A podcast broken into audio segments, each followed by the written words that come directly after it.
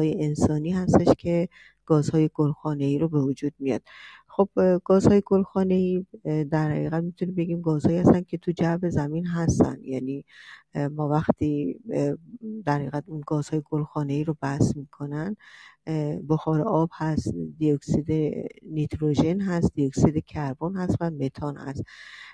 که اینها رو جز گازهای گلخانه ای محسوب می‌کنن. اینها در جو زمین هست. یعنی باید باشه. چون حالا دانشمندان میگن اگر که این گازها وجود نداشته باشه تو جو زمین هوای زمین یه چیز حدود 33 درجه سانتیگراد سرد میشه. یعنی اصلا قابل سکونت نخواهد بود با این سرمایه زیاد.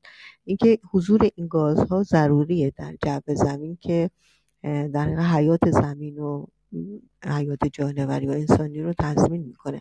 اما اون چیزی که مهمه در حقیقت بیش از اندازه شدن این گازهای ای هستش که باعث میشه در حقیقت اون گرما از زمین خارج نشه و بمونه و باعث گرم شدن زمین بشه که خب حالا ما هم می‌بینیم که الان اثر ای رو روی کره زمین که باعث گرما شده و این شدت یافتن اثر در حقیقت ای در روی زمین باعث شده که افزایش گرما بشه و این خودش در حقیقت باعث تغییر الگوی بارش باران در روی زمین شده. باران و برف افزایش سطح آب دریاهای آزاد شده کاهش سطح آب دریاچه ها شده و تاثیرات وسیع روی گیاهان و حیات وحش و انسان ها به دنبال خودش داشته که الان هم می‌بینیم حالا گفتگوهای جهانی که روی این موضوع هستش بحث این هستش که تمام تلاش ها بر این باشه که بتونیم در حقیقت این گرمای زمین رو یک درجه یک درجه در حقیقت کمتر بکنیم و همه کشورها تلاششون روی همین هستش که بتونن این اتفاق رو در روی کره زمین اتفاق بیفته و بتونن این کار رو انجام بدن.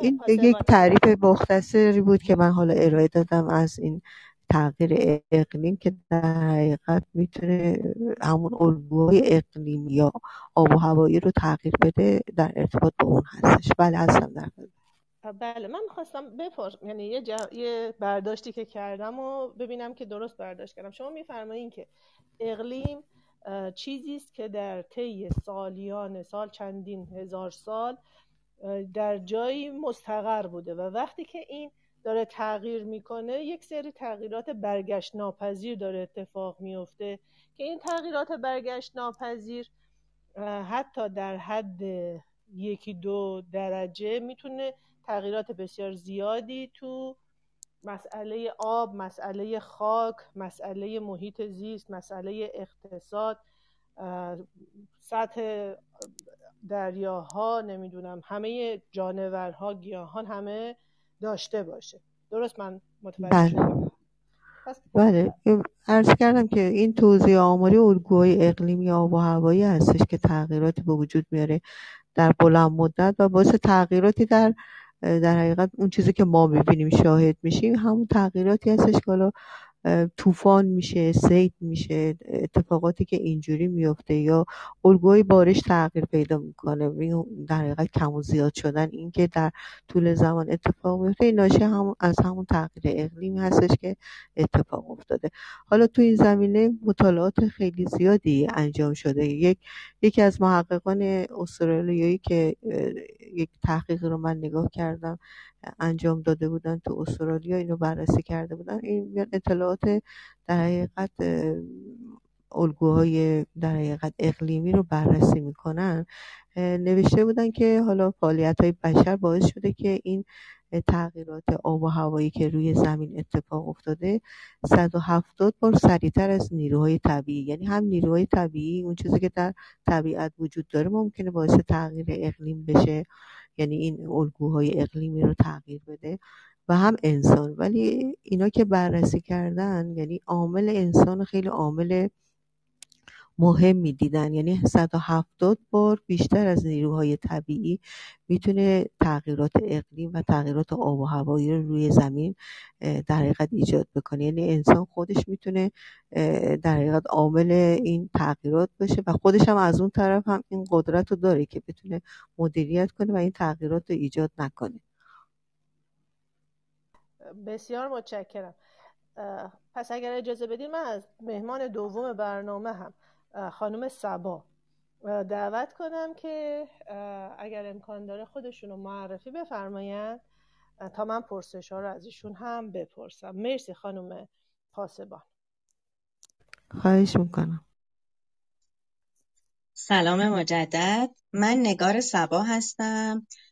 کارشناس ارشد مهندسی محیط زیست و کارشناس ارشد برنامه ریزی محیط زیست دارم. سال هاست که در واقع با مهندسی مشاورای مختلف تو زمینه ارزیابی ها و برنامه ریزی های محیط زیست همکاری می‌کنم خواهش می‌کنم خانم خاچکیان خانم سبا خانم پاسبان به ما کمک کردن که یکم نزدیک بشیم به شکل کارشناسی تر به مسئله نگاه کنیم در مورد مسائل اقلیم اقلیم بدونیم مثلا چه اختلافی بین اقلیم وجود داره با آب و هوا با مثلا غاره مسائل غاره و اینجور چیزها. و فرمودن که 170 بار میزان تغییراتی رو که نیروهایی رو که وارد می‌کنه برای تغییر در اقلیم ها و در گرمایش چیزهای مختلف. انسان 170 برابر موثرتر از خیلی از چیزهای دیگه است به خاطر فعالیت هایی که انجام میده. پرسشی که اینجا شاید خوبه بپرسیم اینه که اصولا خب انسان یک موجودی است که همش در فکر بهینه سازی همش در فکر اینه که از منابع بیشتر استفاده کنه و زندگی خودش و رفاه خودش و نحوه کارهای خودش رو به نظر خودش به بهینه برسونه.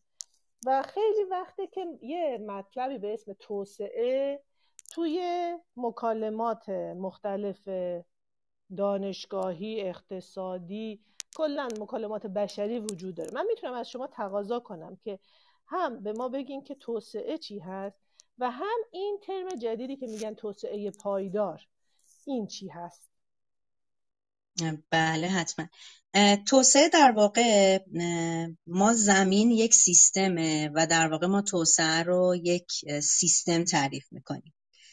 واقعیتش اینه که اولین گفتگوهای محیط زیستی که توی دنیا با کنفرانس جهانی انسان و محیط زیست شکل گرفت سال 51 تو کنفرانس که در کنفرانس در واقع محیط زیست و توسعه بود واژه توسعه پایدار اولین بار اونجا مطرح شد. و به این نتیجه رسیدن ما اگر هر توسعه رو که می‌خوایم بدیم باید توسعه پایدار باشه. و اونجا یک دستور کار 21 رو تعریف کردن که تو اون دستور کار 21 نهایتا سال 2012 کشورهای عضو برای اینکه بتونن به این نتیجه برسن که ما توسعه توسعهمون رو چجوری بسنجیم و توسعه پایدار چجوری انجام بشه اومدن 17 تا شاخص تعریف کرد 17 تا هدف تعریف کرد. که در واقع توسعه پایدار توی دنیا 17 تا هدف داره که تمامی کشورها سنجش توسعه پایدارشون رو با اون اهداف انجام که در واقع هدف اولش اینه که پایان دادن فقر در همه شکل و در همه جاست. دومینش پایان دادن به گرسنگیه که در واقع دستیابی به امنیت غذایی و بهبود و ترویج کشاورزی پایدار. سومین هدفش تأمین زندگی سالم و ترویج تأمین رفاه برای همه است.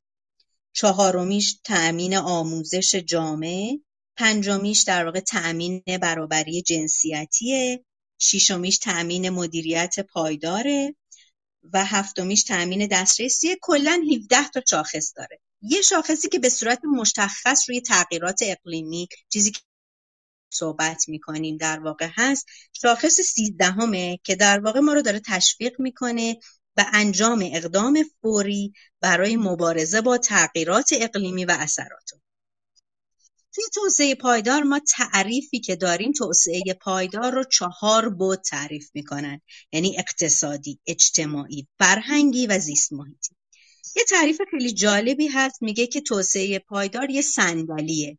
یه صندلیه که چهار تا پایه داره.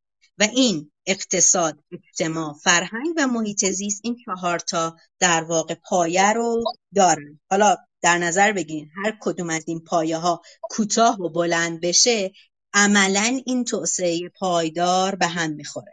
پس ما توی توسعه پایدار نیاز داریم که عدالت بین اقتصاد اجتماع فرهنگ و محیط زیست برقرار بشه. برای اینکه یک توسعه پایدار داشته باشیم. یعنی در واقع از دیدگاه اقتصادی ما غنی شدن یک گروه باعث نشه که گروه دیگه فقیر بشن. همون چیزی که توی در واقع هدف اول گفتم. مثلا از دیدگاه اکولوژیکی میگن توسعه نباید اونقدر تخریب کنه که در واقع تنوع زیستی رو به هم بزنه.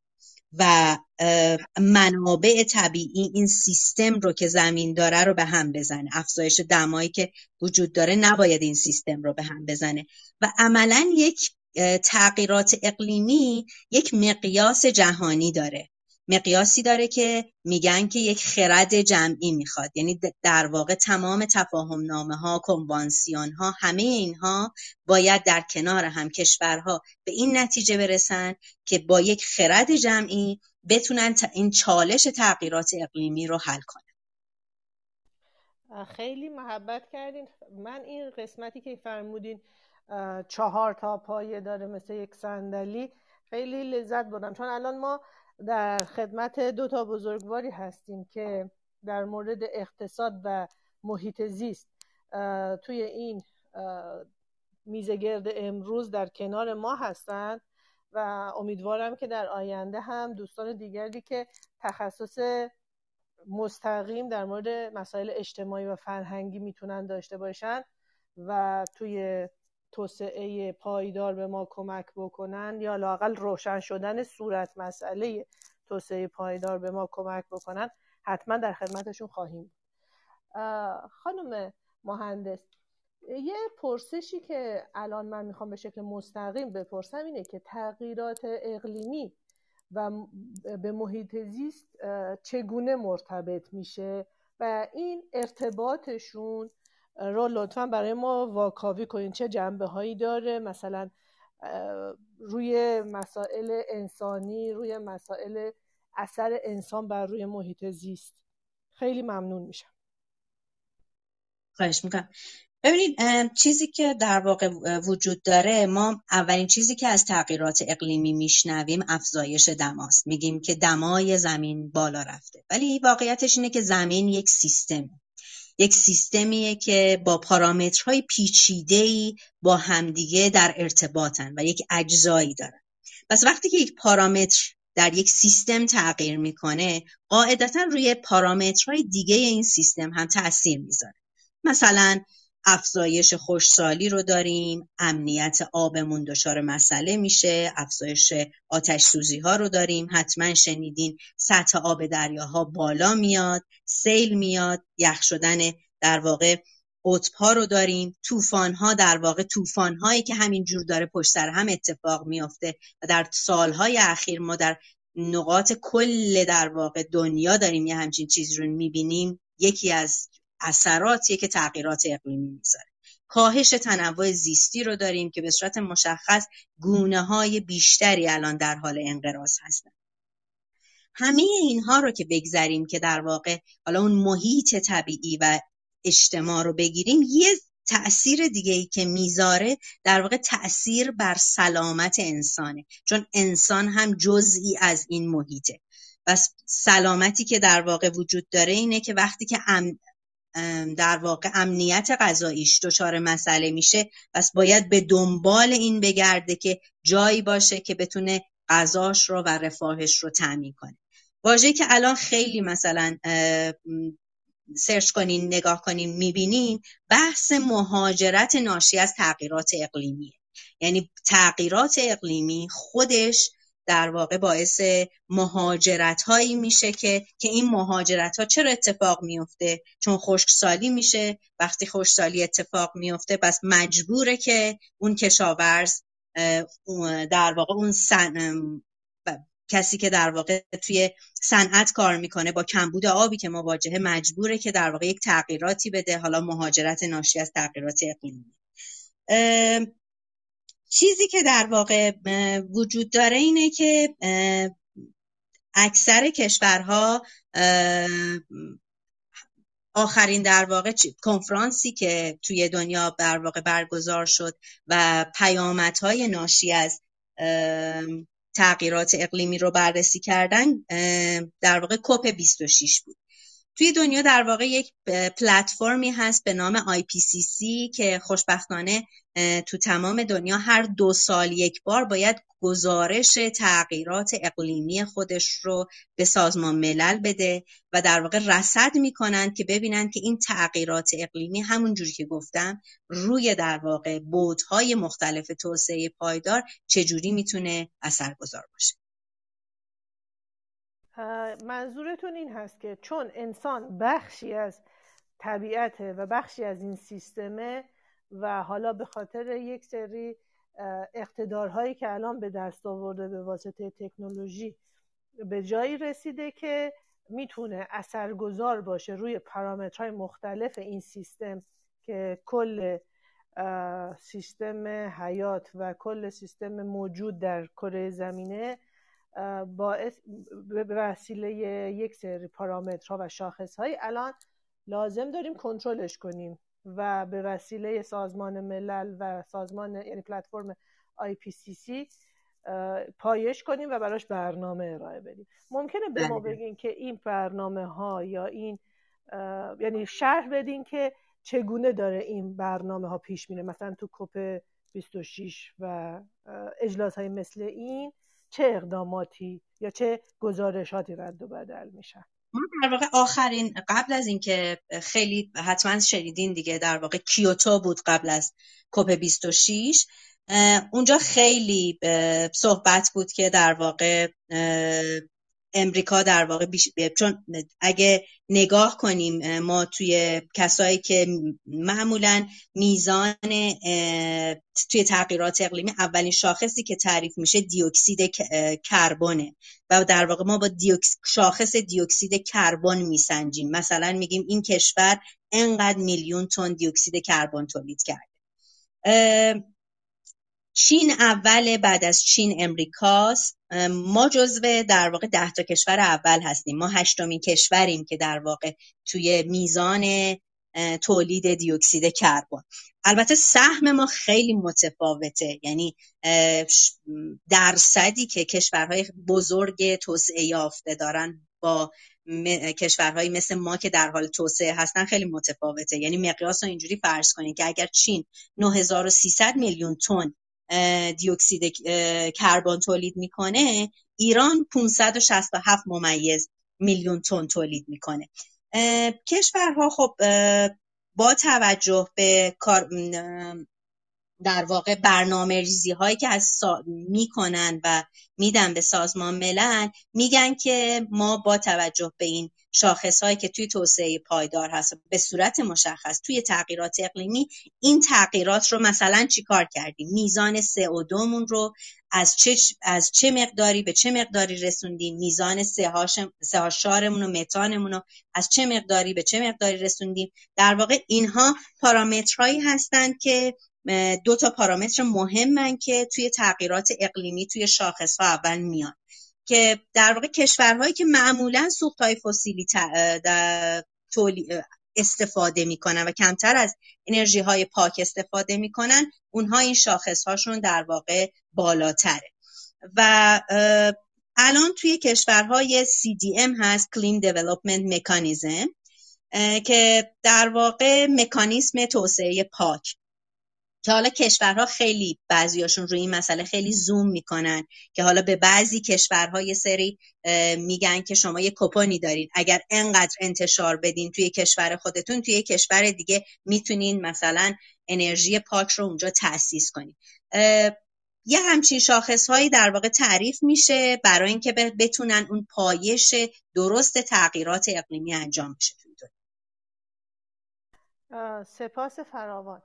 اگر اجازه بدین پس من برم با خانم پاسبان پرسش بعدی رو مطرح کنم و اینکه ارتباط بین اقتصاد و تغییرات اقلیمی رو برای ما روشن کنن. یعنی یکی از اون پایه های صندلی رو که خانوم سبا فرمودن و مهم هست در هم حالا هم توسعه پایدار و هم اینکه چگونه تغییرات اقلیمی به خاطر عدم توسعه پایدار ایجاد میشه و نقش اقتصاد اینجا چگونه هست به ما بفرمایید.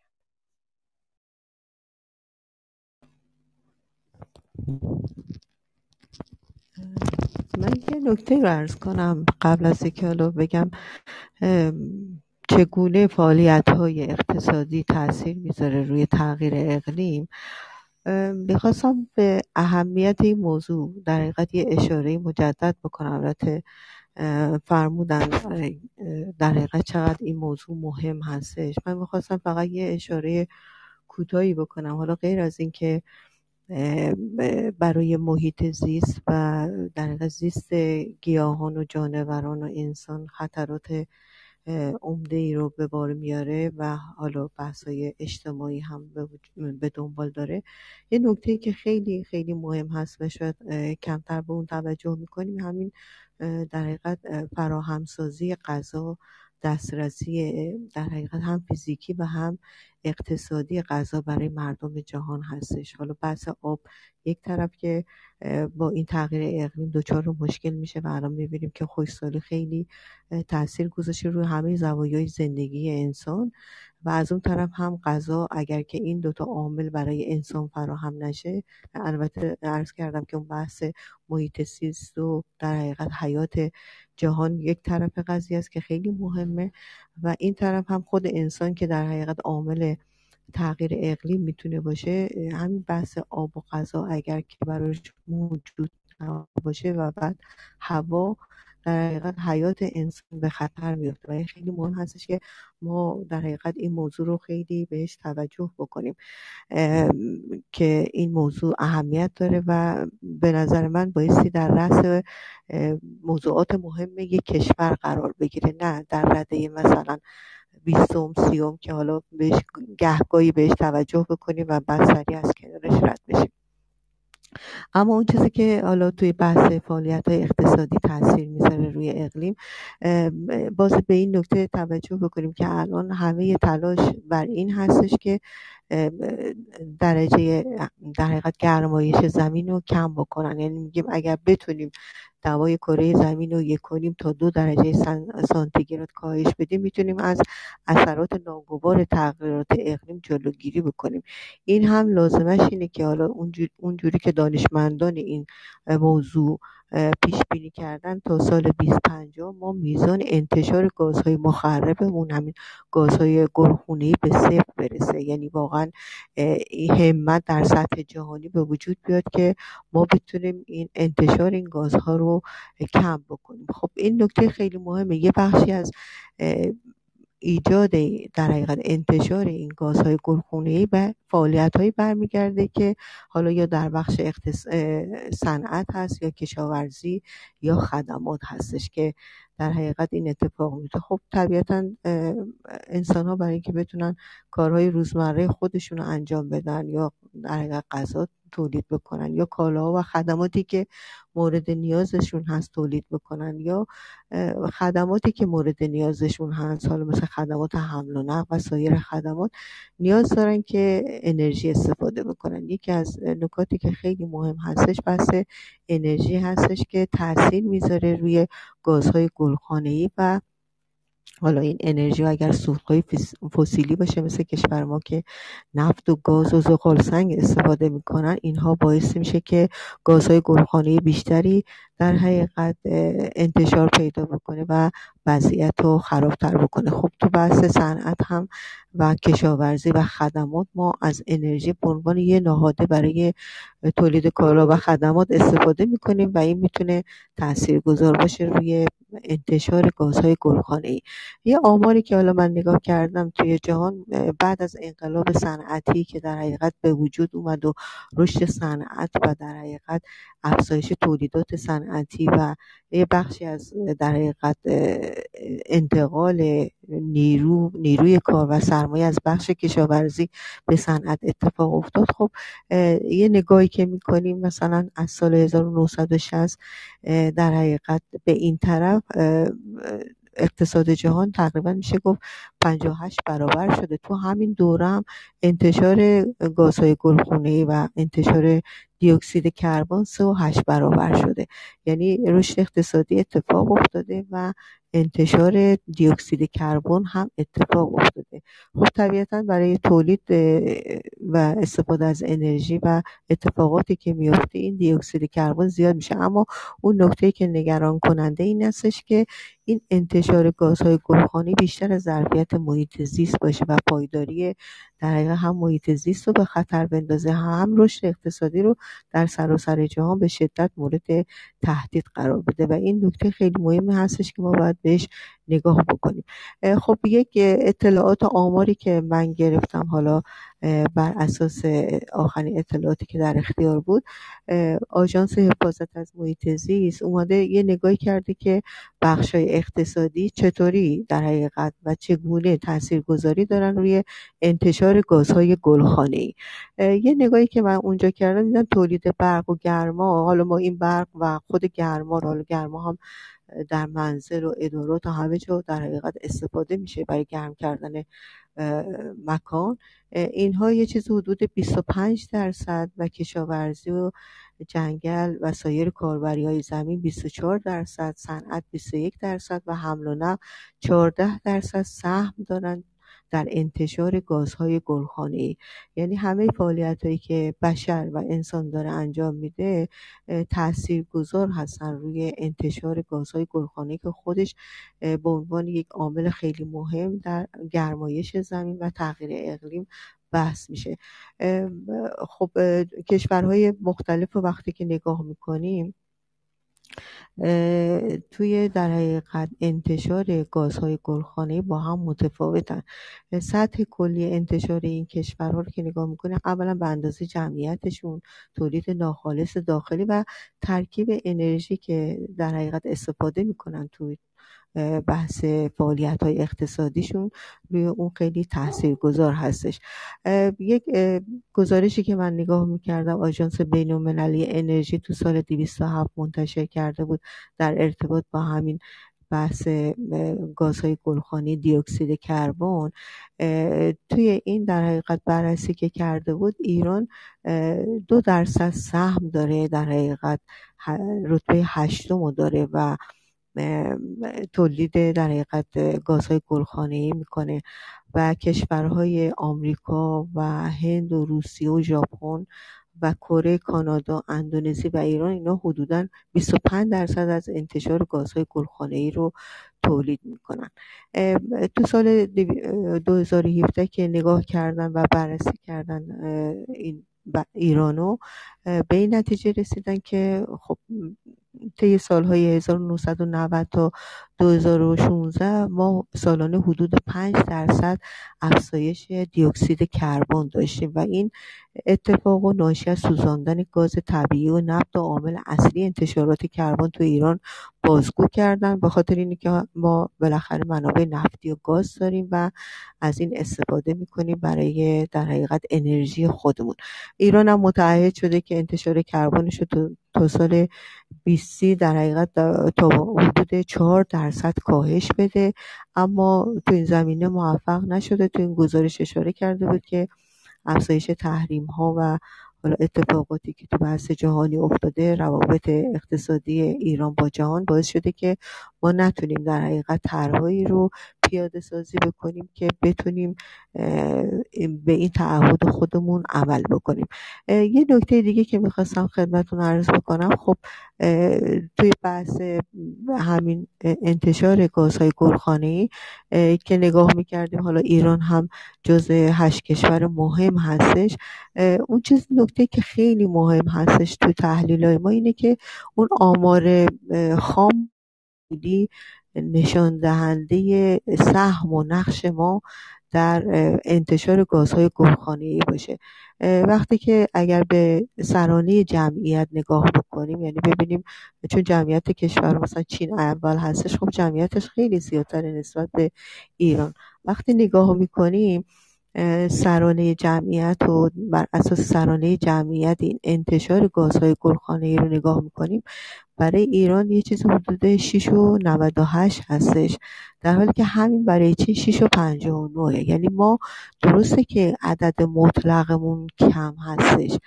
اما اون چیزی که به ازای هر نفر جمعیت داریم ما گاز گلخانه ایجاد می‌کنیم فراتر از حتی چین هستش که در رتبه اول قرار گرفته. این نکته خیلی مهمه که ما آمار آمار خام رو هیچ وقت استفاده نکنیم و بیایم سرانه. حالا این گزارش که من نگاه می‌کردم به سرانه جمعیت بود. همین میشه به در حقیقت بر اساس اینکه ما به ازای هر میلیارد مثلا ارزش تولید ناخالص داخلی که تولید می‌کنیم چقدر گاز گلخانه ای تولید می‌کنیم؟ این در حقیقت اون کارآمدی و کارایی رو نشون میده که ما به ازای اون چیزی که انتشار دادیم چی در مقابلش تولید کردیم.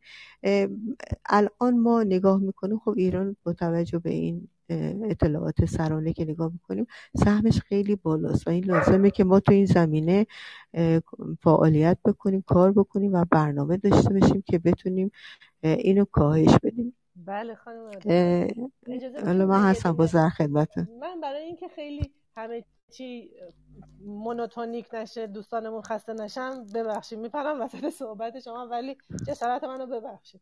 خواهش شما الان چند تا ترم مهم اشاره کردین که من خیلی متشکرم که این ترما رو یه بار دیگه یاد ما انداختید یکی رو فرمودین که رد پای کربن انسان هست و دارین میفرمایین که ما برای هر کاری تقریبا یه رد پای از کربن مصرف کربن از خودمون به جا می‌ذاریم و این اثر داره روی پارامترهایی که تغییر می‌کنه تو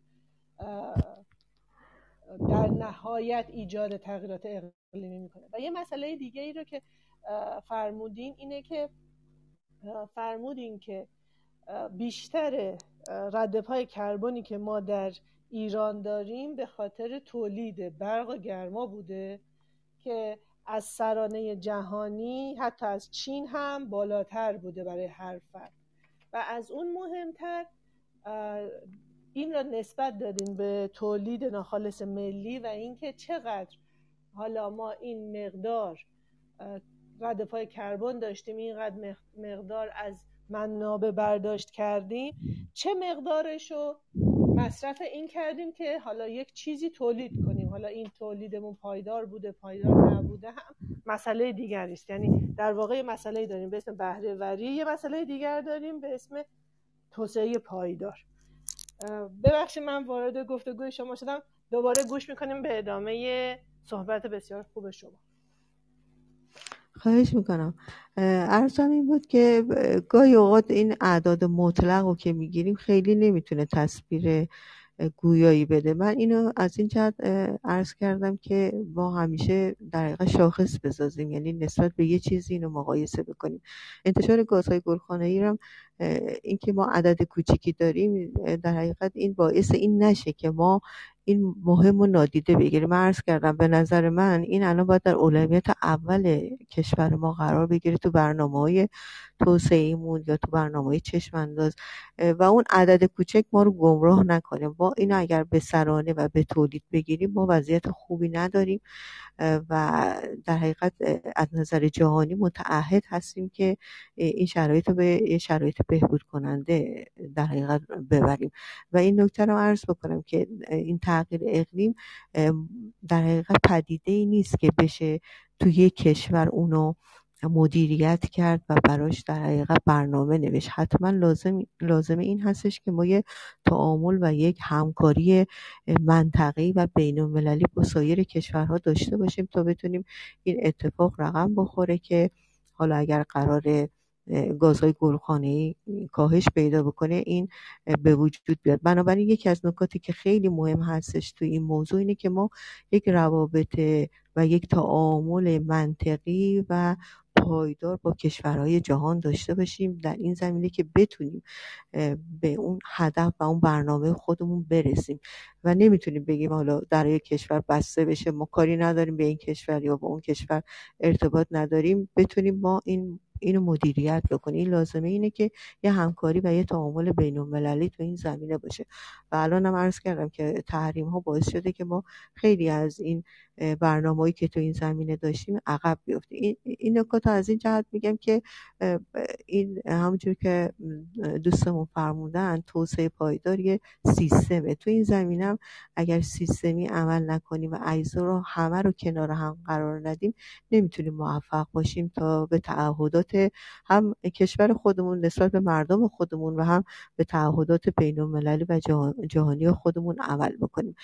تو همین زمینه باز من می‌خواستم یه نکته اشاره بکنم اینکه بالاخره ما نمی‌تونیم بگیم که ما تولید نداشته باشیم. یکی از اتفاقاتی که تو کشور ما میفته و خیلی به نظر من شده آفت و در حقیقت یک چالش بزرگ اینکه ما هر جایی نمی‌تونیم مدیریت بکنیم یا نمی‌تونیم براش یه راهکار پیدا بکنیم سریع می‌خوایم صورت مسئله رو حل بکنیم.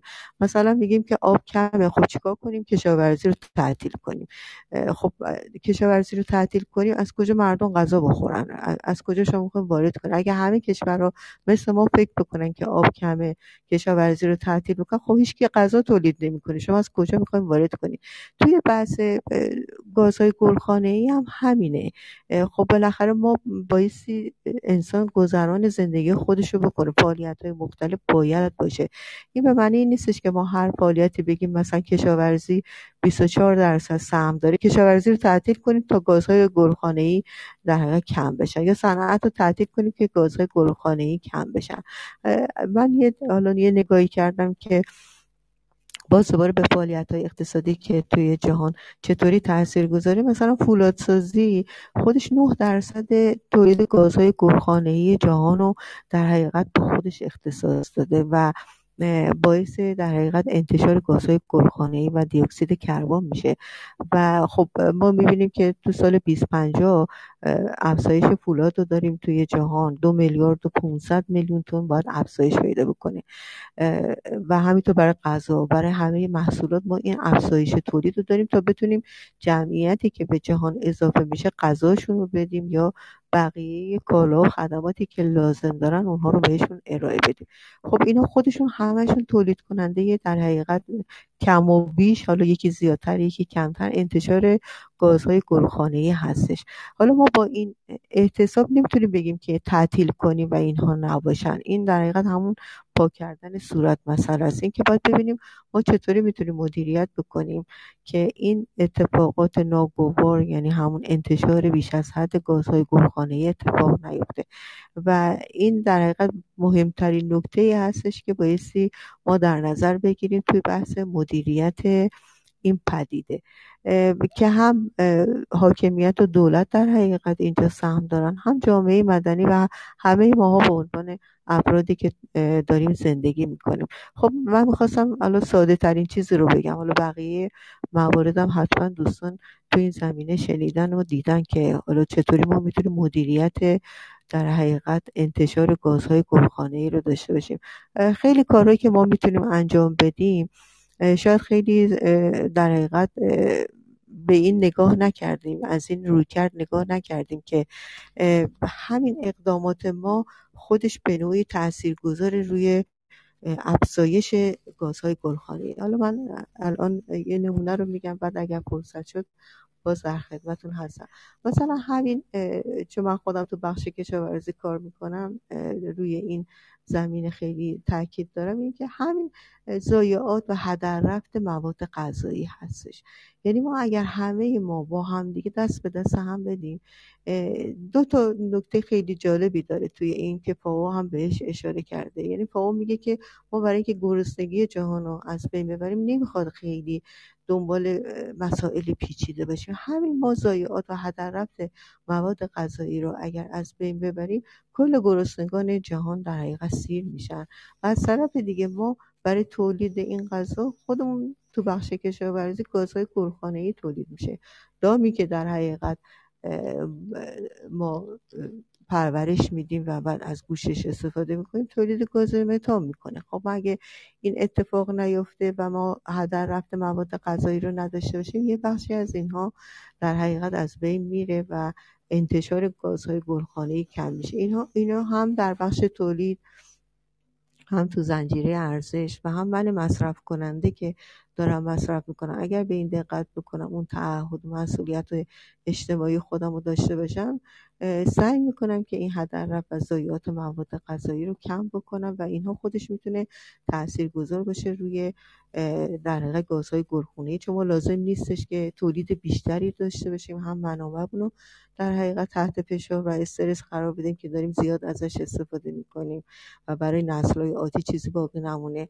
و همین که اون انتشار گازهای گلخانی رو اینطوری می‌تونیم مدیریت این یه نمونه کوچکی هستش که شاید ما رد پای این مدیریت گازهای گلخانه ای رو لازم باشه از اون رفتار شخصی خودمون اول در حقیقت پیگیری بکنیم که هر کدوم از ما از ماها از خودمون سوال بکنیم که من در حقیقت چگونه و چطور می‌تونم به در حقیقت در کاهش انتشار گازهای گلخانه‌ای کمک بکنم و اینو در حقیقت مرور بکنیم تو رفتارهای خودمون و ببینیم که با چه ترفندهایی باشه در حقیقت راهکارهایی میشه سهم داشته باشیم توی کاهش گازهای گلخانه‌ای.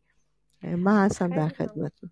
بله خیلی ممنون. خیلی توضیحات خوبی ارائه دادین خیلی استفاده کردیم چیزی که من فکر می‌کنم خیلی به جای فرمودین اینه که ما در دو تا سطح لازمه که یعنی در ان تا سطح که حالا بخوایم اینا رو به دو گروه بزرگ تقسیم کنیم برای مطلب لازمه عکس نشون بدیم. سطح خرد سطح کلان.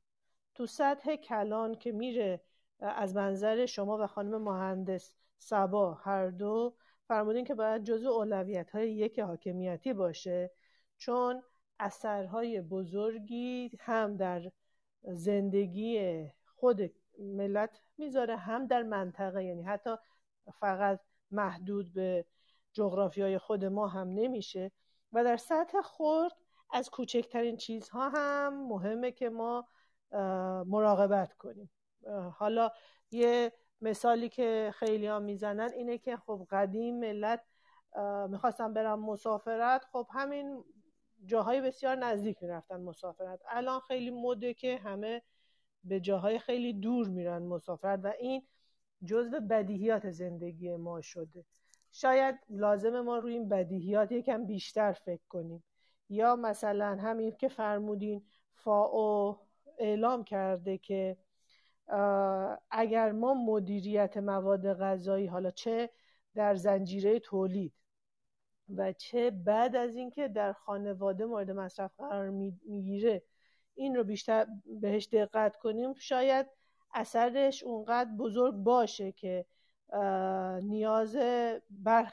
یه قسمتی از این نیاز ما رو برآورده کنه برای تغییر. خیلی ممنونم خانم پاسبان. از دوستان اگر کسی فکر می‌کنه که خوبه به گروه ما به پیونده و پرسش بپرسه. ما در خدمت هستیم. همچنین خانم پاسبان و خانم سبا اگر مطلبی جهت افزودن به مطالب گفته شده. حالا چون من خب متخصص این فضا نیستم و بیشتر در خدمت دوستان متخصص هستم و ممکنه چیزایی رو از قلم انداخته باشیم توی این مکالمه خوشحال میشم اضافه کنم. خانم سبا شما اگر صحبتی دارین بفرمایید یا دوستان اگر دستشون رو بلند کنن ما دعوتشون می‌کنیم. یه نکته ای که در واقع من تکمیل کنم این بودش که یکی از چیزهایی که توسعه پایدار در واقع میگه میگه think globally act locally. یعنی جهانی فکر کنین ولی به صورت محلی عمل کنین. همون در واقع نکته ای که خانم دکتر پاسبان هم اشاره کردن اگر ما بتونیم که محلی عمل کنیم یعنی در واقع حالا چیزایی که هست توی بحث در واقع من حتی فکر می‌کنم خریدهامون رو به صورت محلی بکنیم. یعنی همین چون خودت اگر کسایی که تو تهران ساکنن می‌دونن که خود تهران یک کلان شهر بزرگ شده. اگر تو همون منطقه‌ای که هستیم بتونیم در واقع خریدهامون رو انجام بدیم برای اینکه حمل و نقلمون کمتر باشه بتونیم از حمل و نقل عمومی استفاده بکنیم یا هیچ لزومی نداره که ما در تمام فصولمون مثلا گوجه فرنگی داشته باشیم و از گوجه فرنگی استفاده کنیم. گوجه فرنگی که از یک استان دیگه داره میاد استان تهران و ما استفاده می‌کنیم. اگر چیزای کوچیکی که در واقع توی سبک زندگیمون هست و بهش عادت کردیم یه خورده بهش فکر کنیم و با تفکر بهش نگاه کنیم که آیا این کاری که داریم انجام میدیم آیا کار درستیه؟ در راستای توسعه پایدار ما به عنوان شهروند می‌تونیم تو این تغییرات اقلیمی نقشی داشته باشیم فکر می‌کنم خیلی جالب میشه. من در خدمتتون هستم. سپاس فراوان. خانم دکتر پاسبان اگه شما هم صحبتی دارین بفرم من می‌خواستم عرض کنم که خب ببینین ما بالاخره این بحث تغییر اقلیم هست. حالا من یادم چند سال قبل می‌گفتن که اصلا تغییر اقلیم نداره. مثلا یه موضوع مثلا علمی نیست. اصلا ما در کشورمون همچی چیزی نداریم و همچی چیزی اتفاق نمیفته خب انکار این موضوع بود. یعنی در حقیقت می‌گفتن که همچی پدیده ای اصلا وجود نداره. بعد دیگه خب نشانه هاش در حقیقت بروز کرد و همه دیدن از خوشسالی گرفته و تا کمبود آب و حالا سیل و طوفان و نمی‌دونم اتفاقاتی که اینجوری تو کشورمون اتفاق افتاد و خب الان عیان شده و نمی‌تونیم بگیم که تغییر اقلیم نیست. و یه پدیده ای هستش که الان سالیان سال داره تکرار میشه یعنی در, بلند مدت داره اتفاق میفته خب یه نکته دیگه که وجود داره خب حالا به این نکته رسیدیم و ما در مورد اینکه حالا برای این تغییر اقلیم بایستی یه کارایی انجام بدیم. تو اولین گزارشی که حالا من دیدم برای ایران تو تغییرات همین تغییر اقلیم گزارشی که حالا برای سطح جهانی نوشته بودن و بعد اقدامات خودشون اقدامات کشورمون رو در حقیقت تو این زمینه آورده بودن که باید چه کار بکنیم. خب خیلی خوب بود. خیلی مطالب خوبی نوشته شده بود که در حقیقت نوشتار خوبی بود. ولی این نکته وجود داره خب چرا عملیاتی نمیشه؟ ببینید الان ما بحث اینو نداریم که من فکر نمی کنم الان دیگه تو کشور ما از منظر دانش و علم و شناخت این موضوع و اینکه این موضوع چه تأثیری داره و چه عواقبی داره کسی دیگه الان شک و شبهه ای داشته باشه. یعنی همه مطالعات کافی دارن کارشناسان نظراتشون رو گفتن متخصصین گفتن و اینها نوشته شده و در اختیار همه قرار گرفته شده. نکته ای که الان وجود داره اینه که خب ما این برنامه رو نوشتیم. مثلا من یه نگاهی می‌کردم توی این مباحثی که نوشته شده بود توی این زمینه. دیدم که مثلا فرض کنیم که ما مثلا توی بحث اینکه تو بخش انرژی اینکه ما باید از انرژی های پاک استفاده کنیم. افزایش سهم نیروگاه آبی افزایش سهم مثلا استفاده از انرژی خورشید اینو. یا تو بخش نفت و گاز مثلا اینکه ما بیایم استفاده از گازهایی رو انجام بدیم یا بهرهوری توی میادین گازیمون افزایش بدیم یا بهرهوری انرژی رو تو واحدهای صنعتیمون داشته باشیم یا تو بخش حمل و نقل. گفته بودن که ما توسعه حمل و نقل ریلی رو داشته باشیم. استفاده از لوازم کم مصرف خانگی برای اینکه گرمایش اتفاق نیفته. یا تو بخش کشاورزی مثلا اومده بودن گفته بودن که ما بیایم انتشار در حقیقت گازهای ناشی از های دامداری کود حیوانی زراعت برین در حقیقت اون سوزاندن بقایای گیاهی و در حقیقت اون استفاده از کودهای شیمیایی که خودشون باعث در حقیقت این اتفاقات میشه. اینا رو کم بکنیم. مثلا فرض کنیم کشاورزی ارگانیک داشته باشیم کود مثلا eh, دوستدار طبیعت داشته باشیم. اینجور چیزا اتفاق دیگه. تو بخش جنگل و مرتع خب یکی از نکاتی که خیلی مهم هستش بخش کشاورزی خودش در حقیقت در ارتباط با اون فعالیت های دامداری و حالا کود و زراعت برنج و بحث این سوزاندن بقایای گیاه ایجاد گازهای گلخانه می‌کنه. خودش باز از یه طرف جاذبه گازهای گلخانی از طریق چی؟ از طریق همون جنگل مرتع و اینها که در حقیقت درختان و گیاهان که اینها رو جذب خب ما نباید اینا رو از بین ببریم تا این اتفاق نیفته. ولی بازم می‌بینیم که توی بحث حفاظت و توسعه جنگل ها و در حقیقت نگهداری از اونها باز نوشته شده اما عملا می‌بینیم که توی این زمینه ما حتی مثلا یک آتش سوزی اتفاق میفته برای اینکه یه بالگرد بره و بتونه این اینو خاموش بکنه دچار باز هم مشکل هستیم. من می‌خوام به این اشاره بکنم که ما اینو بعید می‌دونم دیگه الان کسی اطلاع و دانش و در حقیقت آگاهی کافی توی این زمینه هم عوامل ایجاد کنندش و هم آثار و پیامدها و اینکه چشم انداز آینده چقدر وخیمه و چقدر می‌تونه برای کشورمون دردناک باشه هم از لحاظ تامین غذا هم از لحاظ هوای تمیز هم از لحاظ در حقیقت حفظ زمین و حفظ نگهداشت انسان ها در مکان هایی که زندگی می‌کنن مهاجرت مهاجرت های اجباری اتفاق نیفته. نه, نه در داخل کشور. حتی گاهن این هم پیش بینی شده که این مهاجرت های اجباری به خاطر کم آبی خوشسالی و نبود غذا به کشورهای دیگه باشه. یعنی پناهندگی باشه و این خیلی تاسف بار اگه همچه اتفاقی بیفته. من بعید می‌دونم اینها دیگه لازم باشه کسی توضیح بده.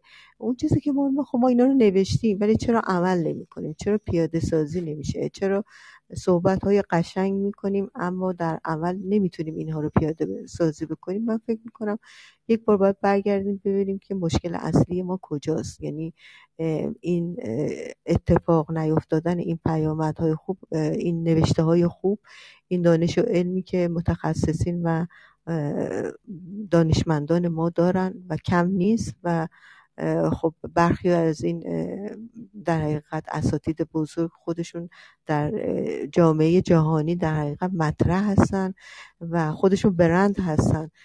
چرا ما در حقیقت نمی‌تونیم موفق باشیم؟ به نظرم باید برگردیم ببینیم یه آسیب شناسی بکنیم که ما کجای کار گیر داریم اون گیر اصلیه رو پیدا بکنیم. من فکر می‌کنم از دیدگاه من اینکه مثلا ما دائما بحثای خوب می‌کنیم اما عملیاتی نمیشه به خاطر اینکه ما این هنوز اون نیاز ما نشده. یعنی به عنوان یه نیازی که بایستی براش برنامه ریزی بکنیم براش چشم انداز داشته باشیم براش نقشه راه داشته باشیم و اقدام و عمل بکنیم. مثلا فرض کنیم من اگه به این نتیجه تو, تو زندگی شخصی خودم رسیده باشم که نیاز من الان نیاز حیاتی من اینه که مثلا فرض کنیم من ماشین داشته باشم.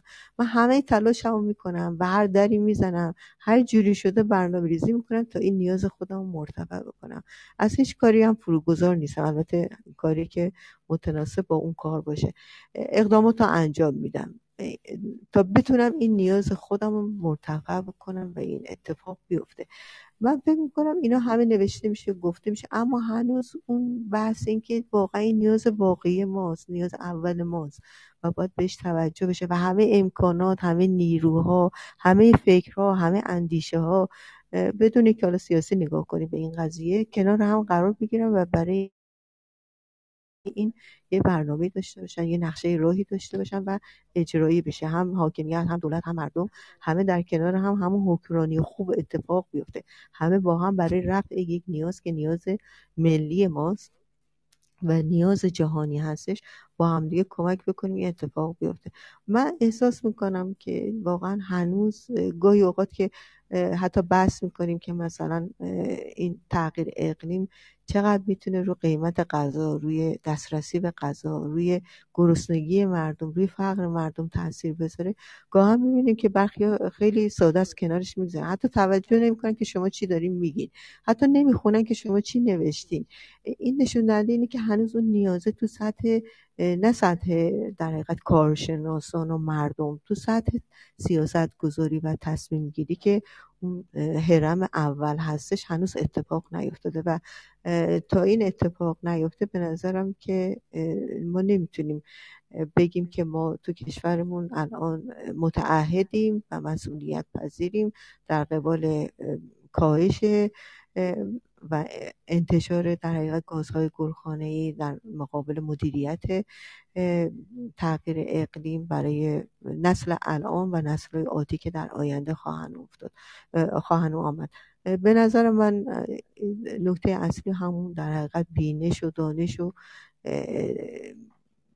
ایمانه در حقیقت ایمان نداریم به نظر من نسبت به این قضیه. چون اگر ایمان داشتیم حتما براش اقداماتی رو انجام می‌دادیم حتی در شرایط تحریم حتی در شرایط کسری بودجه و همه این اتفاقاتی که دائما بهانه میشه برای خیلی از اقداماتی که تو کشور انجام نمیشه. یعنی خیلی کارا رو انجام میدیم و هزینه می‌کنیم که ضرورت شاید بیستم کشور باشه اما برای ضرورت اول کشور بهانه میاریم که مثلا کسری بودجه داریم تحریم تحریم شدیم یا سایر مواردی که تو این زمینه بحث میشه و به نظر من بهانه چون هنوز اون نیاز اول یعنی اون ایمانه هنوز به وجود نیومده که این خودش می‌تونه اتفاقات خیلی و پیامدهای خیلی نامطلوبی رو به همراه داشته باشه. خیلی ممنون.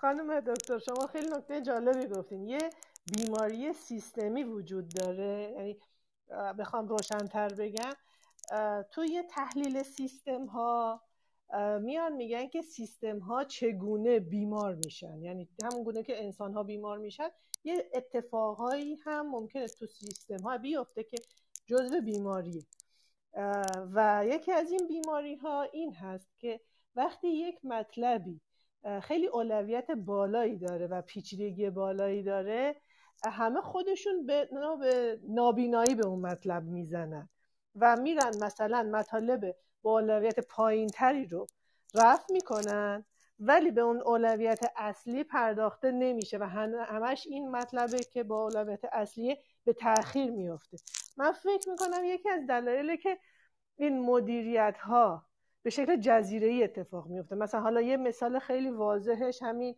مسئله برقه الان برق برای اینکه ما در زمستان داشته باشیم و کمبود برق ایجاد نشه خاموشی ایجاد نشه ما در نیروگاه ها داریم مازوت میسوزونیم. چون هم به برق نیاز داریم هم گاز خانگی نیاز هست. پس الان ما یه چالشی داریم به اسم اینکه ما این انرژی حرارتی و انرژی الکتریسیته رو چجوری تأمین کنیم. از اونور خب یک سری دوستان در وزارت نیرو میان میگن که خب خیلی مهمه. ما طبق برنامه باید تا الان اینقدر نیروگاه میداشتیم و چون این نیروگاه ها به میزانی که لازم بوده ایجاد نشده ما با این چالش الان روبرو هستیم. از اون ور میرن دوستان برای اینکه این چالش رو سریعتر بتونن پاسخ بدن و سریعتر حل بشه و بنا به تحریم و اینجور داستان ها دسترسی ما به همه تکنولوژی ها وجود نداره. در نتیجه مثلا این مسئله چگونه ممکنه حل بشه در آینده که مثلا الان یه خبرهایی هم در مورد این اقدام وجود داره؟ اینه که بریم به سمت برق حرارتی. یعنی چی؟ یعنی برقی که به وسیله سوخت زغال سنگ ایجاد میشه. پس الان ما خیلی به شکل جذابی چون داستان رو جزیره ای می‌بینیم همه جانبه از همه منظرها نمی‌بینیم.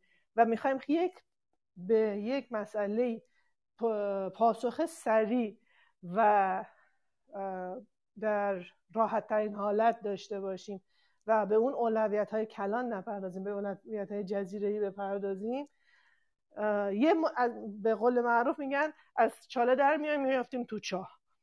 خیلی ممنونم که این نکته رو شما اشاره کردین.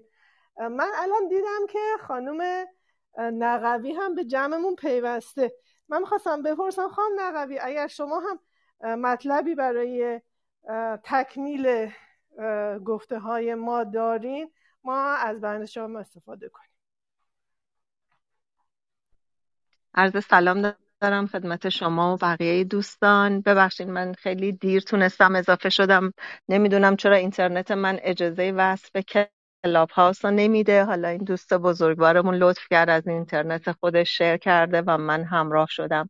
اما از قسمتی که بودم خانم پاسبان عزیز موارد خیلی مهمی رو اشاره کردن. اما تجربه ای که من خودم این پنج ساله حالا فقط توی بازدیدایی که از منطقه جنگل های هیرکانی داشتم در شمال کشور که میشه استان گلستان مازندران و گیلان. می‌خوام بگم یکی از اونا ما تغییر شکل زندگی هامونم هست. که در واقع بسیاری از کسایی که روستایی بودن کشاورز بودن حالا دامدار بودن حالا بحث دامداری و آلودگیاش و تاثیراتی هم که داره قاعدتا باید بهش اشاره کرد. ولی واقعیت اینه که این زمین های کشاورزی در طی این پنج سالی که من شاهد بودم هی کوچیک و کوچیکتر شدن فروخته شدن ویلاستازی شده. و در واقع سبک زندگی ماها هم یکی از چیزایی که روی تغییرات اقلیمی تاثیر خیلی بدی گذاشته. و حالا نحوه استفاده از پوشاک در دسترس بودنش الان در خیلی از کشورها نهزت استفاده از لباس های دست دوم اتفاق میفته و تقریبا همزمان با اون توی کشور ما قانون ممنوعیت ورود لباس های دست دوم میاد. فارغ از اینکه ارزش گذاری کنیم درسته یا نه می‌خوام بگم خیلی از کشورها میان همزمان با این تغییرات منفی که در دنیا به واسطه صنعت داره اتفاق میفته از یه سری راهکارها میان استفاده می‌کنن و اونو از حالت اینکه فقر باعث بشه شما به سمت تجهیزات دست دوم بری خارجش می‌کنن و ارزشیش می‌کنن در حالی که در کشور ما یه نگاه منفی بهش دارن. یا بحثش کردن امکانات هتل ها خونه ها که شما مثلا دو هفته از سال صاحب اون بنایی و می‌تونی استفاده کنی. به حال می‌خوام بگم چالش واقعا تغییرات اقلیمی چالش خیلی زیادیه و اگه همه بی توجه باشیم تغییراتش رو اول در خاور میانه شاهد خواهیم بود و بعد بقیه کشورها. اما اگه قرار تغییر کنیم این تغییر باید اول در قالب افراد و خانواده اتفاق بیفته و هم همگام باشه با سیاست های دولت و ما اینو نمی‌بینیم. برای من هی می‌زنه poor connection. نمی‌دونم اگر من صدای منو نداشتین بفرمایین که وقت عزیزان رو نگیرم ما هنوزم وارد ادارات میشیم. پنجره ها بزرگواری. مرسی. همچنان وارد ادارات میشیم. ما اون دمای بالا رو داریم. شما در ما ناکارآمده اگر نتونسته اون زمانی که نیاز داشت سیستمش رو به روز بکنه راندمان رو ببره بالا نتیجهش این میشه که ما تبدیل میشیم به یکی از آلوده کننده ها و می‌دونین رو بحث معادن و استفاده از معادن و وقتی که تو از ظرفیتش استفاده می کنی حتی تو کشور ما ما اون طبیعت رو به مرحله اولیه و قبل از در واقع استخراج بر نمیگردونیم. ما نخاله ها رو رها می‌کنیم و میریم. می‌خوام های های مختلف. می‌بینم همه در کنار همدیگه دارن تخریب می‌کنن. شاید لازم باشه ما بیشتر آموزش بدیم. شاید عدم اطلاعاتمونه. من یادم یکی از کارهایی که توی دانشگاه می‌گفتن حالا به خصوص برای ماها که رشته شیمی خوندیم این بود که با صنایع در ارتباط باشیم و بهشون بگیم که چجوری می‌تونن حالا اون فاضلاب یا اون مازاد محصولاتشون رو چجوری تبدیل بکنن که برای محیط زیست کمتر صدمه بزنه ولی الان شما یه جریمه میدی و هیچ کدوم اون کارا رو نمی کنی. می‌خوام بگم یعنی خیلی هم باید ریز دید هم کلان اگر قرار موفق بشیم. زنده باشین این مواردی بود که من به نظرم رسید. سپاس فراوان. یکی از دوستانمون به اسم آقای توفیقی دستشون رو بلند کردن. ما در خدمت ایشون هستیم.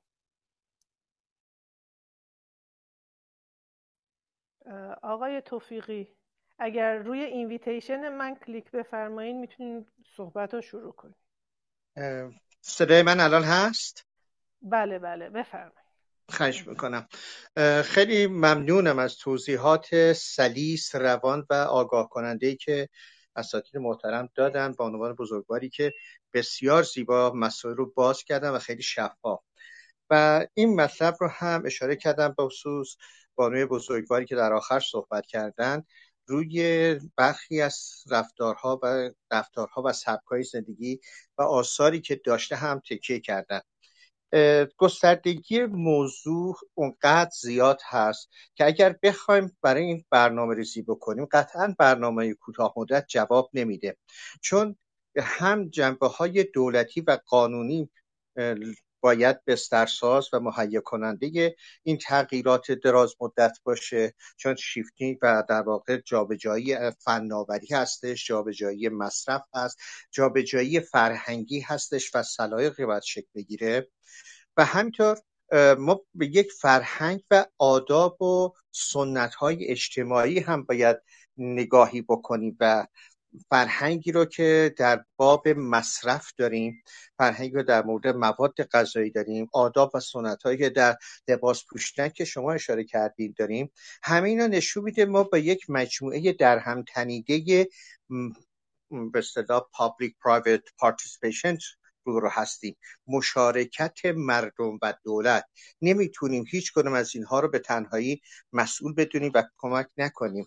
ما نیازمند این هستیم که همطور که در مورد دولت ها و قوانینی که هستش و هر دستگاهی باید سهم خودش رو اجرا بکنه. به دلایل اقتصادی به دلایل سیاسی ممکن اینا به راحتی تو مملکت ما اتفاق نیفته. ولی از اون طرف نمی‌تونیم قافل بشیم از آموزش هایی که از پایه باید به جامعه تزریق بشه. از همون مدرسه و خانواده باید بسیاری از آموزش ها به جامعه داده بشه تا بتوانند خلاقانه راه های جایگزین رو پیدا بکنن در مقابل آسیب های جدی که ممکنه در آینده ببینن آنچه که داره اتفاق میفته محصول برنامه ها و اقدامات قبلی ماست و اگر همون شیوه رو ادامه بدیم فاجعه بزرگتری در انتظار ماست. من تقاضا می‌کنم تو این قصه ما یک مقداری به سمت این هم بریم که آموزش های عمومی رو بهای بیشتری بهش بدیم. این روزها باز فضای استارتاپ ها گرم هستش می‌تونن تنوع ایجاد کنن. روی این موضوع که استارتاپ هایی برن به سمت اینکه روی توسعه پایدار از طریق محافظت از زمین و منابع اون بیشتر تلاش بکنن و اینا به نحوی هم مورد اعتماد قرار بگیرن. حالا می‌تونه کمپینی تو این قضیه انجمن راه اندازی کنه که ما هم پیروی می‌کنیم از منیاتی این انجمن دارن که بتونیم تلاش بکنیم توی مجامع دانشگاهی مجامع فرهنگی توی معاونت علمی ریاست جمهوری دانشگاه ها که فضا رو برای یک جریان سازی قوی برای محافظت از زمین نه در حد شعار در حد تغییر نگرش همه بچه هامون کودکانمون و خانواده ها دانشگاهیامون شکل بگیم من عذرخواهی می‌کنم به عنوان یه آدمی که فقط در حوزه مدیریت و حوزه این جریان های فرهنگی نقش دارم و برای من موضوع تغییرات اقلیمی مهم بود و همین دلیل وارد شدم دارم حرف می‌زنم. به هیچ وجه متخصص اقلیم و تغییرات اون نیستم. ولی دلسوخته ای هستم برای توسعه مملکتم و دلسوخته ای هستم از اینکه ما به دست خودمون با ناآگاهی هامون با مشکل سازی های بیدلیل احزاب و گروه های سیاسی و اقتصادی داریم خودمون رو به نابودی میکشونیم. عذرخواهی می‌کنم. سپاس فراوان از شما آقای توفیقی.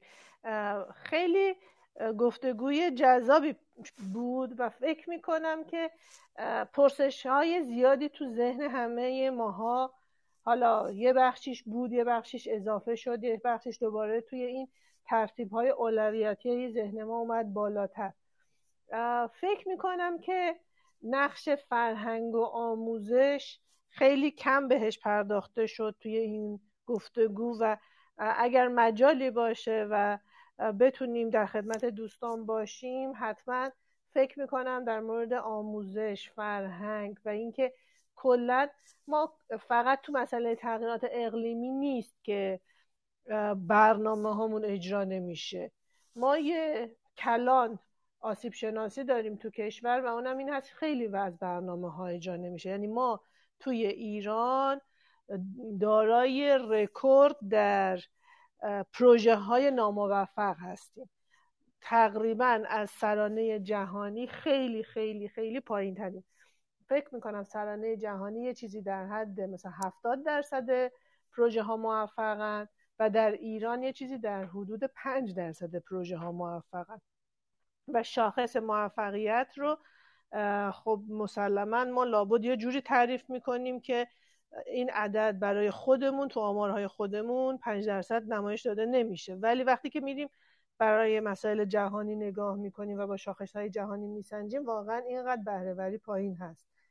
پس ما لازمه که در مورد اینکه چگونه این مسئله سبک زندگی مسئله آموزش مسئله کارآفرینی و بقیه مسائل فرهنگی اجتماعی رو درگیر کنیم و این مسئله بهرهوری و کیفیت رو براش یه چاراندیشی واقعا انجام بشه.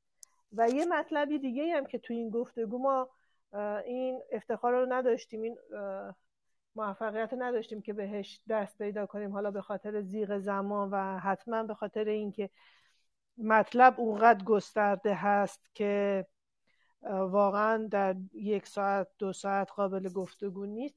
مسائل مربوط به آب و خاکه که خب خود مسئله خاک و اینکه خاک در چه زمانی تشکیل میشه و چگونه باید این خاک ازش بهره برداری بشه که سالم باقی میبونه چجوری آلاینده ها باعث مشکلات در, در خود ترکیبات خاک میشن یا مسائل آب مسائل اینکه ما آب رو چگونه مصرف می‌کنیم چگونه به هدر میدیم حجم بالایی از این هدر رفت به خاطر یه سری سبکای زندگی یه سری استراتژی های کلان حاکمیتی. همه اینا باقی است و خیلی پرسش های دیگری. من خیلی خوشحال میشم که اگر دوستان با انجمن در تماس باشن و ما رو یاری کنن که اگر بتونیم در مورد حالا همه این موارد چه از منظر تغییرات اقلیمی چه از منظر بقیه مطالب مثل توسعه مثل توسعه پایدار مثل نسل آینده و اینکه ما برای نسل آینده چی رو داریم به میراث می‌گذاریم و برای اینکه اونا بتونن این ابر چالش ها رو در هر حال حل کنن چون ما غیر از مشکل باید میراث دیگه هم احتمالا به این بچه هامون بدیم و اون اینه که چه آموزش هایی بهشون بدیم که در برابر این ابرچالش ها هم مهارتش رو داشته باشن بتونن مقابله کنن هم دانشش رو داشته باشن هم ایمانش رو داشته باشن هم فرهنگش رو داشته باشن. من خیلی استفاده کردم. اگر فکر می‌کنین که کفایت گفتگوها هست یا پرسشی وجود داره من در خدمت هستم. و اگر کفایت گفتگوها هست دیگه از خدمت دوستان مرخص بشیم. اگه اجازه بده من یه دو تا نکته رو بگم خدمتتون. خواهش می‌کنم. بفرمایید. من خواهش می‌کنم. من می‌خواستم عرض کنم چون من خودم هم محققم هم مدرسم هم آموزش میدم. همواره ما یک رنج و یک در حقیقت بگیم درد داریم که الان هم اگر شما نگاه بفرمایید تو بودجه حالا سند بودجه که هر سال دولت اعلام می‌کنه و در حقیقت به مجلس تصویب می‌کنه در حقیقت راهنمای یک سال فعالیت کاری دولت و حاکمیت هست در ارتباط با موضوعات مختلف کشور. اگر شما نگاه بفرمایید ببینید چقدر سهم آموزش تحقیق آموزش و ترویج در ارتباط با تغییر اقلیم و بحث حالا موضوعات محیط زیستی. واقعا ما چقدر اهمیت میدیم به این قضیه و چقدر روی این زمین داریم هزینه می‌کنیم. بابت این سه تا موضوع که خیلی مهم هست یعنی هم باید تحقیق باشه در مقابل تحقیق بعد تبدیل بشه به آموزش و ترویج و این در اختیار همگان قرار بگیره. این یه نکته خیلی مهمی هستش که ما باید یه مطالبه گری داشته باشیم که خب بالاخره این اسناد بودجه که نوشته میشه در حقیقت سند مالی یک سال یک کشور هست که فعالیتاشو داره خط و خطوط بهش میده. اینجا این وسط این, این چه کاره است؟ یعنی ما چقدر داریم به این اهمیت میدیم؟ مثلا یکی از نکاتی که به نظر من با مطالبه مطالبه گری کنیم من به عنوان یه شهروند و بقیه هم به عنوان شهروند اینکه ما بودجه صدا و سیما رو 56 درصد یا بیشتر یا کمتر افزایش میدیم در یک سال مالی برونداد این چه خواهد بود؟ چقدر می‌تونه به در حقیقت آگاهی آگاهی رساندن ترویج و تغییر و تحول در حقیقت بیانجامه؟ اینکه چهار تا سریال بسازیم اینکه نشد در حقیقت بحث در حقیقت یه رسانه ملی. من می‌خوام ببینم الان تو این سالهایی که گذشته این چند سالی که گذشته چقدر روی بحث همین تغییر اقلیم آگاهی دادن به مردم. به صورت حالا نمی‌دونم انیمیشن نمی‌دونم یک نکته در حقیقت بین سریال ها که مثلا این نکته مهمه که مردم اینو بشنون مرتب تکرار بشه یا اینکه من عرض کردم بالاخره همه همه کارهایی که ما می‌کنیم الگوی رفتاری ماست. این تغییر در الگوی رفتاری ما با اون به صدا در آوردن اون زنگ های خطر اتفاق میافته. اینکه ما مرتب به مردم آگاهی بدیم ترویج کنیم بهشون دانششون رو زیاد بکنیم. واقعا چقدر تو این زمینه؟ این اون 56 درصد نمی‌دونه حالا کمتر بیشتر حالا مناقشه هستش. این اتفاق بیفته صدا سیما می‌خواد چیکار کنه؟ یعنی تو این زمینه چه برنامه ای داره؟ چه, چه برنامه تا حالا داشته و الان بعد از این خواهد داشت؟ من که تلویزیون نگاه نمی کنم فقط چهار تا سریال ببینم. من می‌خوام تلویزیون که یه رسانه ملی است. تو روستا هم هستش. یعنی یه جایی که ممکنه ارتباطات خیلی کمی هم وجود داشته باشه. اما مردم روستاییان عزیز ما توی خونه خودشون به تلویزیون دسترسی دارن. چطوری ما این آگاهی رسانی این دانش و این در حقیقت آموزش و ترویج رو براشون انجام میدیم؟ تو زمین های مختلفی که برای کشور ما خیلی حیاتی و خیلی در حقیقت ضروری هستش و باعث همه ما در حقیقت مجهز بشیم به این دانش و این آگاهی و اینکه چه کار باید بکنیم این تغییر رفتار رو چطوری باید ایجاد بشه. باید اینا گفته بشه گفتمان بشه کارشناسا بیان صحبت کنن از ابزارهای جدید در حقیقت ارتباطی استفاده بشه روش های جدید ترویجی استفاده بشه که مردم در حقیقت همراه بشن با این قضایا. شاید خیلی ها ندونن اصلا تغییر اقلیم چیه. خب این طبیعه چرا؟ چون توی رسانه ملی ما اصلا ازش صحبت نمیشه. اصلا ازش بحث نمیشه. اگر هم مطالبی هم بحث میشه مثلا شبکه چاریه که مثلا فقط مثلا یه عده خاصی نگاه می‌کنن بقیه نگاه نمی‌کنن. اینی که باید تو اون شبکه هایی که سراسری هست و عموم مردم به اون مراجعه می‌کنن و بالاخره یه بخشی از وقتشون رو تلویزیون پر می‌کنه این آموزش ها داده بشه. یعنی ما باید الان مطالبه, مطالبه گری کنیم که خب صدا و سیما تو این زمینه چه نقشی داشته چه برنامه باید داشته باشه چقدر باید سهم بذاره تو بحث آب خاک خویسالی اقلیم که در حقیقت موضوعات حیاتی کشور هست. این یه نکته ای هستش که من فکر می‌کنم حالا علاوه بر اینکه بخش خصوصی و جامعه مدنی بایستی حالا حتما تو این زمینه ورود بکنن ترویج و آموزش داشته باشن و تحقیق هم کنارش باشه و اینا ارائه بکنن به صورت های مختلف با روش های جدید به مردم حالا استارتاپ هایی هستن که حالا تو دنیا هم نگاه می‌کنیم. استارتاپ ها تو ایران شکل گرفتن یعنی تنها چیزی که تصور میشه از استارتاپ اینه که ما مثلا یه چیزی رو بخریم یه چیزی رو بفروشیم. در حالی که توی جهان رو نگاه می‌کنیم خیلی از استارتاپ ها دارن همین بحث آگاهی رسانی و اطلاع رسانی و ترویج رو به مردم نشون میدن. که این هم یک بابی هستش که ما باعث بخش خصوصی جامعه مدنی رو اون کار بکنیم. من خواستم این نکته رو بگم که ما مطالبه گری باید داشته باشیم. تو بحث این بودجه ای که در حقیقت سند مالی یک سالی هستش که از پول در حقیقت مردم داره هزینه میشه ولی در عمل ممکنه که خروج و پیامد آنچنانی هم نداشته باشه. مخصوصا توی یک سازمان های یا ارگانه که وظیفهشون اطلاع رسانی تبلیغ نمی‌دونم ترویج آگاهی دهندگی دارن در حقیقت. ما این مطالبه گری رو همه ما از صدا و سیما یا رسانه ها یا سایر سازمان هایی که تو این زمینه دارن از بودجه دولت استفاده می‌کنن اینو باید حتما داشته باشه. یه نکته دیگه می‌خواستم عرض کنم جهت در اهمیت این موضوع. حالا مباحث دیگرم که حالا من و بقیه دوستان گفتن چقدر این تغییر اقلیم می‌تونه تو سطح زندگی ما گذار باشه و در حیات جانوری و گیاهی جهان. یه نکته دیگه که حالا من مطالعه می‌کردم رو بحث اقتصاد سبز این صحبت بود و هست که ما بعد از این مثلا بیا مالیات سبز بگیریم. یعنی اینکه مثلا فرض که ما صادرات محصولاتون به کشور دیگه داشته باشیم حالا هر محصولی فرق نمی‌کنه فقط کشاورزی نه. این میان نگاه می‌کنن که چقدر این محصول باعث آلا، آلایندگی شده توی در حقیقت اتمسفر جهان. یعنی چقدر باعث انتشار گازهای گلخانه ای شده. یعنی نگاه می‌کنن که شما از انرژی پاک استفاده کردین و از انرژی فسیلی استفاده کردین. برای تولید این کالا یا سایر مواردی که باعث انتشار گازهای گلخانه ای میشه. بعد بر اساس اون مالیات می‌گیرن. یعنی شما علاوه بر اون تعرفه که حالا کشور می‌ذاره برای واردات کالا میاد مالیات هم می‌گیره.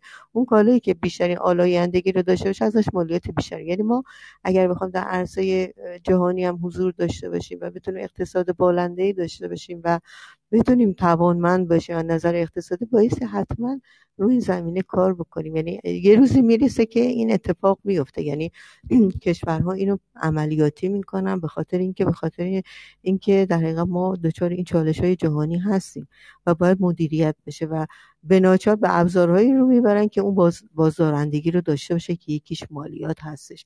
اینکه ما بخوایم حضور فعال داشته اقتصاد پویا داشته باشیم لازمه که یه اقتصاد توانمند داشته باشیم. مردم ما در سطح رفاه باشن. لازمه که ما در حقیقت به این موضوع توجه بکنیم و این گازهای گلخانه ای رو بهش توجه بکنیم و نگاه بکنیم و براش برنامه داشته باشیم. غیر از حالا اون مواردی که عرض کردم خدمتون این هم یکی از موضوعات مهمی هستش که در آینده این اتفاق ممکنه بیفته که ما یکی از عواملی که می‌تونه بازدارندگی برای ما داشته باشه تو بحث حضور در بازار جهانی همین بحث انتشار گازهای گلخانه ای باشه. خیلی ممنون. خیلی نکته خوبی رو اشاره کردین خانم پاسبان. یه جوکی بود چند وقت پیشا دست به دست می‌شد. می‌گفتن که در قدیم روشنفکر بودن خیلی راحت بود. شما راحت برای خودتون زندگی می‌کنید فقط وسط های حرفاتون می می‌گفتید در فرهنگ عامه. دیگه همه فکر می‌کنن شما روشن فکر الان میگن که هر کی می‌خواد روشن فکر باشه باید به نمی‌دونم اقلیت ها فکر کنه تغییرات اقلیمی فکر کنه خورده فرهنگا فکر کنه. در نتیجه خیلی دیگه روشن فکر شدن کار سختی شده. این البته به عنوان جوک بود و ملت دست به دست می‌کردن. ولی این مسئله بازدارندگی رو که شما فرمودید خودش اصلا یه ابر برنامه است. ما الان تو کشور مثلا اگه بخوایم مالیات سبز داشته باشیم. ما همین مالیات سیاه هم نمی‌تونیم داشته باشیم چون پر از دور زدنه. و مثلا اینکه اومدن خواستن بیان همه اصناف رو به مالیات متصل کنن چقدر چالش داره. البته خیلی فکر خوبیه. و اگر خاطرتون باشه یه زمانی در مورد مزارع نیشکر و مزارع موز همین اتفاق افتاد. یعنی اومدن گفتن که چون کشورهایی که مثلا برخی از کشورها که دارد این محصولات رو به جهانیان ارائه میدن. از بهره کشی غیرقانونی از کارگران دارن استفاده می‌کنن از کودکان کار یا دستمزدهای بسیار پایین برای کارگران استفاده می‌کنن. ما در سطح کلان جهانی یا در سطح خورد خرید شهروندان به عنوان اعتراض ما دیگه این محصولات رو نمی‌خریم. و این باعث شد که اصلا این حالا اسم دقیقش یادم نیست حتما خود شما بهتر واقفین. تو کل جهان به عنوان یه نمونه practical از مطالبه گری مدنی ازش صحبت میشه. میگن که آره این مثل مسئله موزه. این هم مسئله مالیات سبز هم می‌تونه یه چیز شبیه همون مسئله موز باشه که هم در سطح global مطالبه گری اتفاق بیفته. یعنی دولت ها بیان یه سیستمی ایجاد کنن که هر کسی که آلایندگی بیشتری ایجاد می‌کنه و شاخص های پایینتری داره ارائه میده مالیت بیشتری به محصولش وارد باشه. و هم خود مردم دقت کنه مثلا من یادمه یه زمانایی خودم دقت می‌کردم که برای اینکه چه چیزی بخرم خب بهتره که مثلا این محصول که روش نوشته رد پای کربنش کمتره بخرم تا اون یکی محصول که حتی ممکنه گرونتر هم باشه. حالا تو مسائل خوراکی این یکم جا افتاده است ولی تو مسائل مثل پوشاک مثل مواد شیمیایی مثلا پاک کننده ها اینها خب یا مثلا حتی کاغذ. چون ما یه سایتی داریم به اسم سایت وینش تو مسئله مطالعه و ترویج مطالعه تو اونجا کار می‌کنیم خود همین مسئله تغییر فرهنگ از نخواندن به خواندن و از خواندن کتاب کاغذی به کتاب غیر کاغذی یا به گردش درآوردن کتاب های کاغذی یا وسایلی که ما دیگه یعنی reuse کردن وسایل خود همین یک خودش یه big deal ه یعنی مرتب آدم هایی که تو فرهنگن تو مسئله کتاب و کتابخانیان روی این مسئله دارن مرتب گفتگو می‌کنن که آره کتاب فروشی ها پس چی میشه؟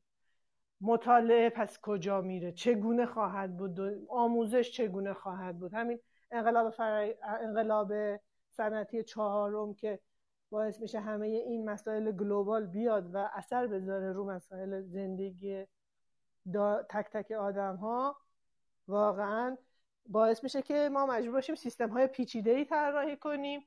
از جنس بازدارندگی از جنس ترویج از جنس فرهنگ از جنس سیستم های مدیریت پذیرتر و هوشمندتر. که بلکه بتونیم با این چالش های عجیب غریبی که خود بشر به واسطه یه اتفاقای مختلف ایجاد کرده بهش فائق بیایم. من خیلی سخنرانی کردم. امیدوارم به اندازه کافی در ذهن دوستان پرسش ایجاد کرده باشین و امیدوارم اگر دوستان به ما افتخار بدن و پرسشان رو برای ما ارسال کنن و ما بتونیم در جلسات آتی پیگیر مسئله ها باشیم خیلی خوشحال میشم. اگر اجازه بدین دیگه انتهای برنامه رو اعلام کنم. اگر کسی پرسشی داره بفرمایید اگر نه از محضر دوستان مرخص بشیم. بسیار عالی. روز بسیار خوبی داشته باشین. یعنی در واقع شب بسیار خوبی داشته باشین و در خدمت شما هستم. بفرمایید خانم دیلم قربان شما. خواستم تشکر کنم از همه دوستان. اون هدفی که ما به دنبالش بودیم و اون هم ایجاد سوال توی ذهن همه بود. خیلی به جا و درست بهش اشاره شد و مطالب مفیدی بیان شد. مرسی از همگی. شبتون بخیر. شب همه شب همه تشکر می‌کنم. شبک همگی بخیر. شب بخیر.